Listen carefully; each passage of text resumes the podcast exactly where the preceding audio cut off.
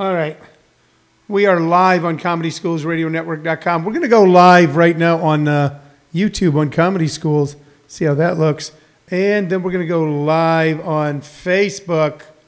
Um, three, two, one. And uh, good afternoon, ladies and gentlemen, boys and girls, moms and dads, children of all ages. My name is Tony Vicich, and you are watching Living on a Thin Line with uh, Tony Vicich. Uh, I come to you today and uh, six days a week at 2 p.m. Mountain Standard Time. We are your daily distraction. Hold on, hold on. Don't get distracted.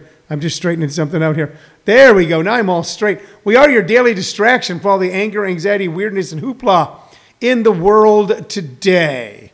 Um, show is on three platforms ComedySchoolsRadioNetwork.com, YouTube Comedy Schools, and uh, right here on a Facebook Live. Uh, show is built around three things your questions and comments as you chime in, as the entire uh, Living on a Thin Line family begins to join in your questions and comments. We attempt to comment back or uh, answer your questions.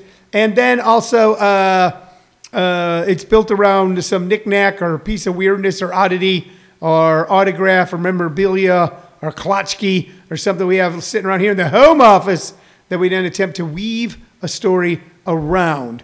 Um, and also, we recommend uh, a maximum of two, a minimum of one artist or pieces of music that uh, we um, highly recommend. Uh, and we're doing something cool now. We're going back uh, through the archives. We've been doing this show since mid March now, uh, six, seven days a week, almost without interruption. Almost without interruption. Uh, and um, we've been recommending music for a while. But what we're doing new, and by the way, I just got to talk to my uh, producer for a moment. Cheryl, can you check out the YouTube and just spin and saying going live? I don't know if that's a um, internet issue uh, for you Facebook people. That's just for the face for the YouTube people, and I know you don't give a damn about them. Uh, what we're doing now is going back and we're actually copying links to the music that we recommend, so that you can immediately uh, click them if you so desire and either reacquaint yourself with someone that you loved at one time, or if it's brand new to you, to check out something and uh, maybe add a little, uh, a little fun, frivolity, soul, mirth, and merriment, heart into your life. Uh, what else is going on here? Um, I ate in a restaurant today, and I don't know, you know, I don't know that I ever thought there would come a time in my life when going to a restaurant, I would go, Am I taking my life in my hand? Sure. Thought I was taking my life in my hand because I'm eating three pieces of bacon and two eggs with cheese on them and hash browns. so I guess I've been taking, I guess I've been taking my life into my hands ever since I started going to restaurants. But I never thought maybe, am I going to breathe and die? And I think since the pandemic started, I've been inside maybe four or five restaurants. There was a piece of news where um, our um, estimable president, Donald J. Trump, said that uh, there was a study that said 85% of people who wore masks still got COVID, which was not true. But it was saying that a large quantity of people, even when they wear masks, who did get COVID were people who regularly uh, ate in restaurants. But uh, we took the chance today. And I got to be honest with you. Um, I've always liked restaurants. I'm a restaurant guy. I've spent a good chunk of my life, my young life, I don't know, my young life, I spent a lot of time in bars, taverns, saloons, corner bars, neighborhood bars, nightclubs, discos. But I spent a good deal of my life in restaurants too, all types of restaurants, from little greasy spoons that were out of the, in some place uh, way out of the way, all the way up to some of the finest restaurants in Los Angeles. I've always loved restaurants. But I am not eating anything in a restaurant that tastes any better than anything my wife and I cook at home. Now, I don't know what your experience is. I don't know if you're going to restaurants. I know there's a guy on here right now, I'm just going to call his name Lauren. He's a buddy of mine. And I know he regularly posts pictures of the dinners that he and his wife have. And I'm going to bet, without being some sort of making some silly late 1980s joke about wives and stuff that he will tell you that his wife, that when she just throws something together on the fly, 10 times better than any restaurant. I would tell you it's the same way for my wife as well, and damn near the same way for me. So I went to the restaurant today almost out of, you know, let's go do something. Okay. And we wore masks inside. And, and before I ate and after I ate, I had my mask on, stayed distant from people. Lawrence says he lives with a magician. I've seen some of the pictures of some of the meals, Lauren. And I, I look at him and go, man, that looks good. But when I ate the meal, when I ate the breakfast, I go, this is not, this doesn't touch what my wife does. Now, the difference between my wife's breakfast and mine, can I explain to you what uh, the big difference is? And any of you can chime in here about cooking and food, and we won't stand there for long. It's not a cooking show. God knows you can get plenty of those. Here's the big difference between my wife making breakfast and me making breakfast. My breakfast is usually about four or five hundred calories more, and I don't know how to cook any other way. I just make fattening meals. My wife can make a delicious meal that tastes fattening, but isn't nearly doesn't have nearly the amount of calories that uh, that uh, mine would. And uh, hey there, hey there. Uh, hold on, I got I've got to get the YouTube people in here. So I put on 10 pounds recently, and here's exactly what I attribute it to. Uh, when we, um, hey, two people, we're talking about how my wife makes better tasting breakfasts. I make good tasting breakfast. Lauren likes butter to butter. Tina, uh, Tina Mike says hers probably tastes better. It does. And here's what we're talking about is the breakfast as opposed to restaurants or at home. And I have not been to a restaurant lately where the food tasted any better than what we have at home. As a matter of fact, it's always been a little more disappointing. Great new restaurant here in town called Roots that has a killer, uh, a killer limited menu that we had last night. We had takeout for that one. Um, but I'm, you know, I like the restaurant experience, but more and more and more, I am not dissatisfied with the food, but I go, we have better tasting stuff at home when we cook it.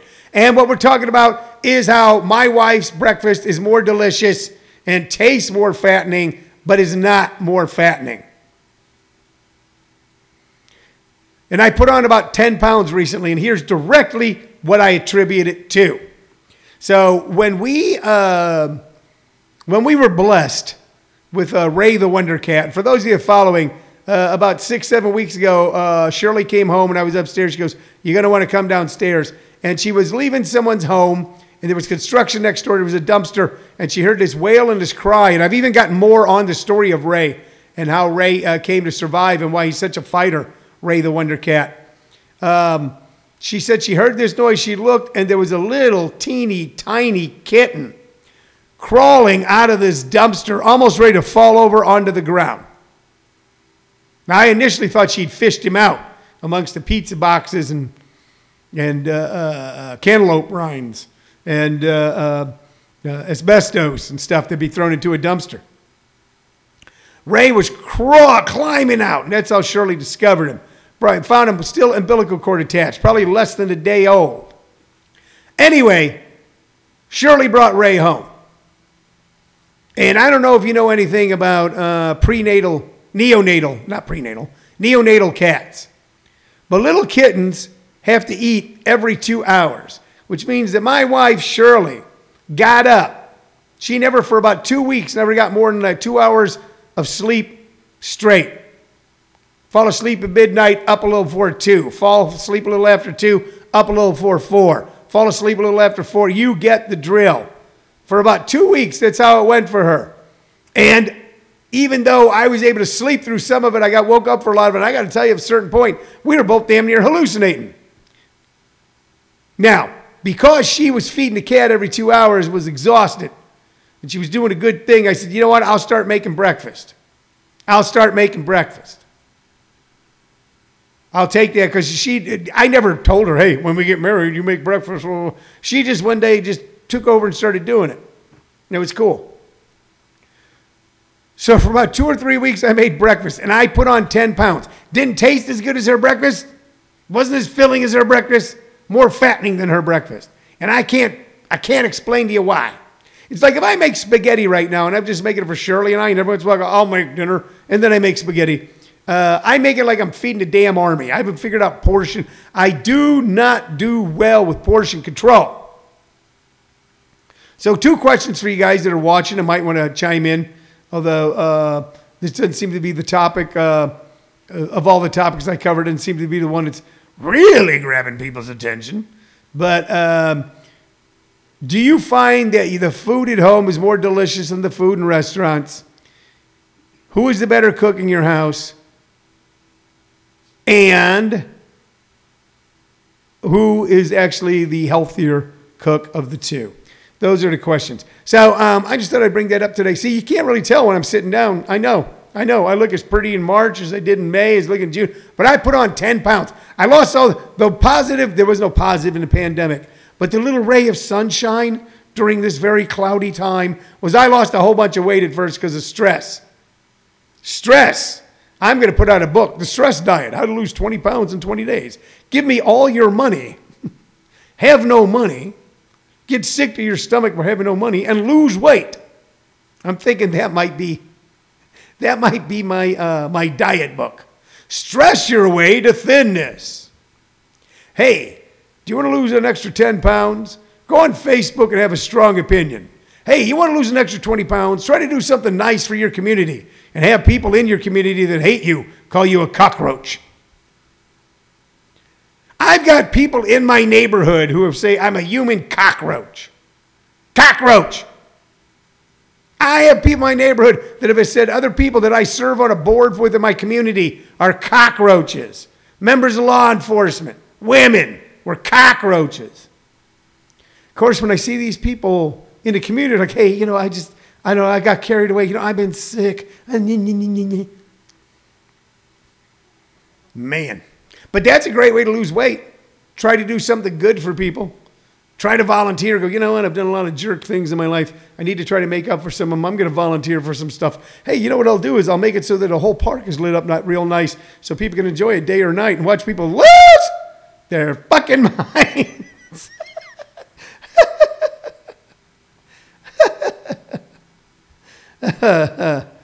oh my God. Oh my God.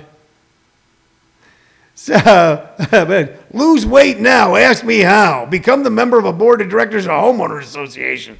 Why are the Christmas lights going up on October 30th instead of October 29th?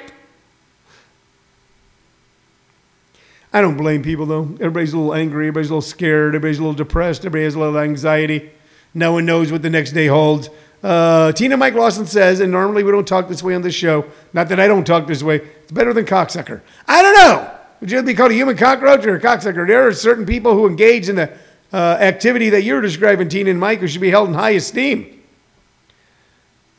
Uh, uh Tina says of Tina Mike Lawson, uh, by far I am. I'm lucky to boil water. So, Tina, are you saying? I don't know if I'm talking to Tina or Mike. Tina, are you saying that Mike can only can't boil water? Are you saying that you can't boil water? Mike is good. I'm confused. Please uh, clarify. Anyway, I've now put on 10 pounds, so I guess uh, I guess I'm pretty relaxed.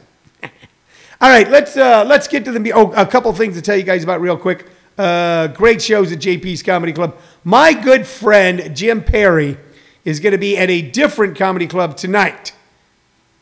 Jim is going to be at Stir Crazy Comedy Club. We got we got a really great comedy community.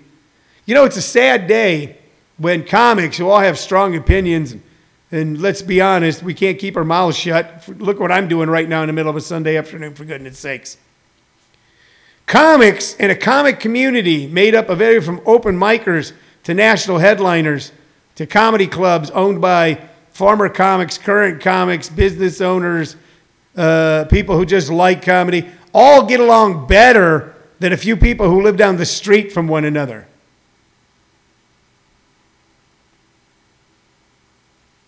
That is something. And my friend Jim Perry, uh, who is the owner proprietor, I'm his partner, but he's he's the dude, he's the man of JP's Comedy Club, is performing. He's a comic. Is performing tonight tonight at Stir Crazy Comedy Club in Glendale, Arizona, that is owned by another uh, local comic, okay, Tom Sims. So one local comic who opened up a comedy club is going to another comedy club owned by a local comic and doing a show. And I think that is fantastic. Uh, and it's a great show. It's being uh, put on by a guy named Kirk Nurmi. Kirk, if I mispronounce your name, I truly apologize. And it's called Surviving Jodi Arias. And Kirk is a comic and an attorney. And it, it'll be a pretty fun show. So if you're looking for something to do tonight in the greater Phoenix area, go to stircrazycomedyclub.com. You'll find out all about it. If you've ever thought about doing stand, who could tell I was like scratching my thigh right there? Could you tell? Did you see my shoulder moving? Go, what's that dude doing? But I hope he's just scratching his thigh. Um, if you uh, scratching my thigh again, I don't know when I scratch my thigh why my head would go like this. If you ever thought about doing stand up comedy, ladies and gentlemen, boys and girls, moms and dads, go to comedyschools.com. There you see an entire menu, a grab bag, a grab bag of uh, comedy workshops that we have just for you. Even if you never planned on being a stand up comic, you want to know a little bit more about stand up comedy. It's a real fun thing to do. Um, please check it out. Then write me, uh, Tony Vicich, directly at comedyschools at hotmail.com. And uh, uh, I'll have a conversation with you. And we'll figure out how to uh, get her done. And we won't be doing, unless you like get her done jokes, we won't be doing get her done jokes. If you like get her done jo- jokes, then we'll be doing them. You know, that's what's weird about me. You know what's weird about me? People go, oh, that's a long list. Uh, my, my wife just looked at me like, oh, what's weird about me is I like all kinds of things. Like I know people who cannot stand, cannot stand those 90s Southern comics, Larry the Cable Guy and Jeff Foxworthy and Bill Engvall. I know people who go, Bill Hicks is filthy. I know people who go, I like Stephen Wright. People go, I don't get him. I like it all. I like the attempt. I like the striving. You know, and I have laughed at Larry the Cable Guy and I have laughed at Sam Kinison. God, people hated Sam. God, there were as much as people loved him, there were people hated him. But damn, he was funny on stage. Antagonistic, impish, troublemaker. You could see he was a troublemaker. He had it in his eyes. His comedy was based on being a troublemaker on being antagonistic and being an imp. But damn, damn, damn, was it funny. Do I agree with all the points of view of all the comics that I like? No. By the way, I can separate out the art. Look, I don't know if the people who designed the Roman Colosseum were, uh, they didn't love Jesus because that was before Jesus. So they weren't Christian. And I don't know if they were uh, wonderful people or sons of bitches. But I can look at the Roman Colosseum and go, that is marvelous. I don't ever, you know, I don't even want to read to the guy who designed the Roman Colosseum, uh, grabbed a girl's ass someplace in a, uh, in a, uh, uh a public urinal someplace in southern, southern uh, Rome. And go, oh, no, I can't enjoy the Colosseum. He's a bad man. I don't want to read that, you know, some woman who was the queen of some empire at one time. I don't read that Catherine the Great, you know, abandoned her children. I don't know if she did or not. You know, I just want to appreciate the work they did, or at least read their history. I feel that same way about comedy. That's why I can love Louis C.K. so darn much. Um, despite many people going, you should hate him, you should never listen to him. Man, if you examine anybody's life closely enough that's ever decided to color outside the lines a little bit, you will find I guarantee you, if you follow anybody who colors outside the lines in life, if you really follow some of the designs they make when they're coloring outside the box, you're going to find a couple pornographic pictures. All right, let's talk about the music. And what have I got for you today? Here's something fun. Uh, I've been doing some really esoteric stuff. Uh, by the way, if you're not my age, then this is esoteric. But if you are, it's not. Check it out. This is Grand Funk Railroad, this is their first album, and it's called On Time. Grand Funk On Time. Grand Funk Railroad, this was their very first album. Look at those young guys there, some sort of look. One's a Native American, one's a cow, uh, one looks like a, uh, a gambler, one looks like a, a railroad man. Uh, their name was a takeoff on the Grand, Great Grand Trunk Western Railroad. Uh, it was made up of three people Don Brewer on drums, Mark Farner on guitar, piano, harmonica, and vocals, and Mel uh, Schacher on bass. It originally had a uh, fourth member. A lot of people don't know that about Grand Funk. Terry Knight, who was their producer and manager, or at least was their manager for a while, I don't know if he stayed with them a long time, was um, a fourth member who left uh, the group as a musician and became um, became their producer manager. On this album was uh, these songs. Are you ready? Anybody's answer. Time Machine, High on a Horse, TNUC, Into the Sun, Heartbreaker, Call Yourself a Man, Can't Be Too Long, and Ups and Downs. This album was not the one that really propelled them. It was Grand Funk Live. And here's the weird thing they were a trio. They came along in 1969. There was another trio that had broken up right around 68 or 69 that at one time they were considered comparable to. And that trio was Cream. Cream out of England, led by Eric Clapton, Jack Bruce, and Ginger Baker. Grand Funk Railroad was considered on par with them. And they were like so many bands in the 60s, they were adventuresome, they were different, they, uh, um, they uh, infused all different kinds of elements into their music. Jazz, what uh, later on was called funk, uh, rhythm and blues, blues, straight out rock and roll, a little bit of operatic stuff, all in these really cool short pop melodies. You know, one of the biggest contributions Bob Dylan made to uh, pop music, along with thousands of others, one that's ever thought about, is that with the song Like a Rolling Stone, clocking in almost five minutes, he broke the radio rule. The radio rule is a song shouldn't be three minutes long because they only want the songs to be three minutes long so they can sell more commercial time on radio. That's why most songs were short. There's other reasons too, but that's the reason we're talking about today. Bob Dylan with Like a Rolling Stone went, no, five minute song, goes out like it is. And it was such a huge hit and such a game changer that radio stations played it anyway. And what it did was it let all these other musicians then record longer songs and be a little more adventuresome and take a few more chances. Um, for instance, TNUC on this, uh, on this album is 8 minutes and 40 seconds long. Now, the song that we're going to recommend from their first album okay, is probably the, not the most adventuresome of uh, the songs on this album, but one that I really loved. And I got a, um, a special feeling in my heart for it because it's a song that my, uh, little, my younger brother Jerry and I learned how to play on our little uh, three quarter size guitars and drums in our parents' basement. We were able to kick it out. But it's a great little blues tune. It's called Heartbreaker. And it's off Grand Funk Railroad's first album. Now, like I said, it was Grand Funk Live that really put them on the map. Grand Funk later on, after like like the Steve Miller Band, like other bands, like other bands that were adventuresome and bold and daring and taking chances, settled into a uh, sort of big pop stardom hits. You know, as uh, uh, Steve Miller went from uh, uh, uh, making songs like late 60s Space Cowboy and later on doing The Joker. And believe me, even though The Joker was a bigger hit, it was a big step down musically.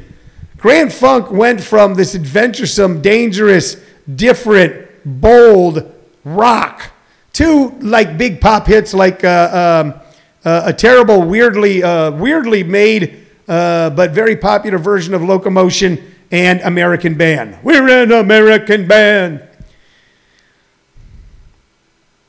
You know, my friend Steve Jones of the Sex Pistols, and I can still call him my friend even though we haven't talked in years, told me something about why the Sex Pistols became so popular. He said, Well, you got to remember what was going on in music at the time. It was Moody Blues and Emerson, Lake and Palmer and King Crimson. He goes, How do a bunch of, he goes, We were poor, we were broke. How do a bunch of broke shit kids make that in a garage with a broken down drum set and a guitar missing a string? He goes, It all goes back to Chuck Berry. It all goes back to rock and roll. So, in one sense, yes, these adventuresome bands that were trying something so different later on went, all right, we just got to get back to basics. So maybe I'm wrong. Maybe when Steve Miller made songs like The Joker, and maybe when uh, um, Grand Funk Railroad went from the heights they tried to reach their first album in their album Grand Funk Live, they were doing something not that much different than the Grateful Dead when they went from live dead to working man's dead, as they went from the psychedelic jazz infused, uh, uh, mostly instrumental heights of so many of the songs on Live Dead to the simple, uh, almost folk Americana. Anyway, I hope that you'll listen to. Um, Heartbreaker today off Grand Funk Railroad. And remember that at one time this band and, and Mark Farner was considered uh, as an important uh, uh, character in rock music as Eric Clapton for a short period of time by many. And Eric Clapton is, of course, going on to legendary status. Mark Farner, later on in life, um, after bouts with drugs and alcoholism and other issues, uh, and probably fighting with record companies, as he went, I've sold 40 million records, I don't have any money. Um, uh, found uh, God, found Jesus, and uh, uh became a, uh, an advocate for Christianity. I don't think that's necessarily a bad thing. Okay, all right, we're going to wrap it up today. Thanks for listening. Thanks for watching. Thanks for coming in. Okay, remember, eat at home and let your wife cook. It'll taste better and you won't get as fat. You've been watching Living on a Thin Line with Tony Vicich. I'll be back tomorrow at 2 p.m. Bye bye.